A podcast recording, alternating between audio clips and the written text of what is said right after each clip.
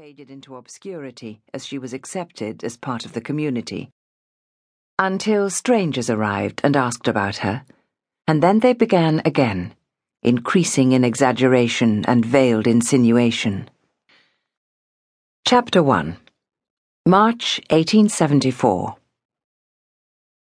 Jewel watched her cousins from across the floor of the state ballroom in the Royal Station Hotel. Elizabeth, married for only an hour, golden haired, elated, and vivacious beside her new husband. On her other side, her twin Clara, almost but not quite her double, palely serene. But as Jewel knew well, anxious and fearful at the thought of having lost the sister who for twenty years had been an inseparable part of her life. Jewel swept towards them, her rose coloured watered silk gown rustling, and the feathers in her headdress gently tossing and quivering. She and Clara had been Elizabeth's attendants, and as they had walked down the aisle of St. Mary's Church, she had been conscious that she was turning heads, with her oriental looks, her dark almond shaped eyes, and high cheekbones. She was aware of her beauty, but it meant little to her. She had no vanity or pretensions but was liberated and worldly. She took Clara's arm now. Come, cousin, she said. Let these two lovebirds enjoy their dancing. It might be for the last time. They'll be so busy playing house and embroiled in matters of housekeeping that there'll be no time for such pleasures. Elizabeth's husband, Patrick Goodson, not yet used to Jewel's particular brand of humour, frowned a little and glanced at Elizabeth. She teases. Elizabeth laid her hand on his arm and arched her fine eyebrows. She is jealous because I have caught the most eligible man in town and there is no one left for her. I say, Patrick flushed, but was flattered nevertheless. Jewel gave him one of her inscrutable glances, which confused him even more.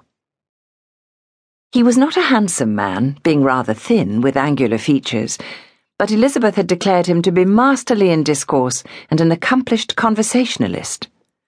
Jewel had not yet heard him say anything to convince her of this, but one thing was for sure he was very rich, and Elizabeth, having been brought up thriftily by wise and prudent parents, was quite prepared to help him spend his wealth.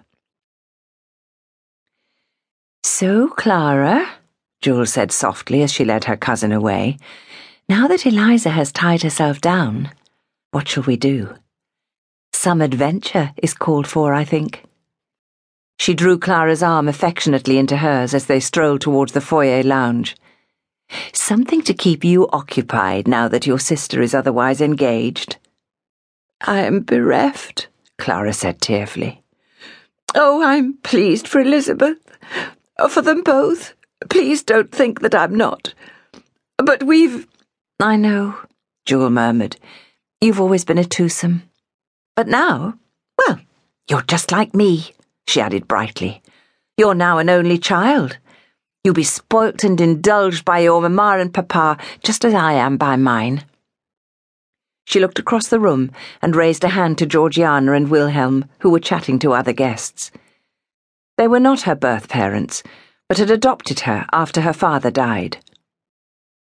Edward Newmarch, whose features and mannerisms were now indistinct in her memory, had been the brother of Martin, the twins' father. They, she always considered, really were her own flesh and blood, in spite of her mixed race background. After Edward Newmarch's death in America, Georgiana, who had travelled to that country in search of a new life, had brought Jewel to England to meet her relatives, who lived in the northern town of Hull. They were followed by American born Wilhelm Drumel, who found that he could not live without either of them, married Georgiana, and adopted Jewel. They settled in the town, but were well travelled, making frequent journeys to America and the Netherlands, where Wilhelm's forebears were born. I don't think that you're spoilt, Jewel, Clara said. But your parents are very liberal, are they not? They've taken you with them on most of their travels. Hmm, but not recently, Jewel mused. Oh, I've been to Europe, Italy and France and the Netherlands, of course, but I haven't been to America for, what, ten years? And then we went to Dromel's Creek.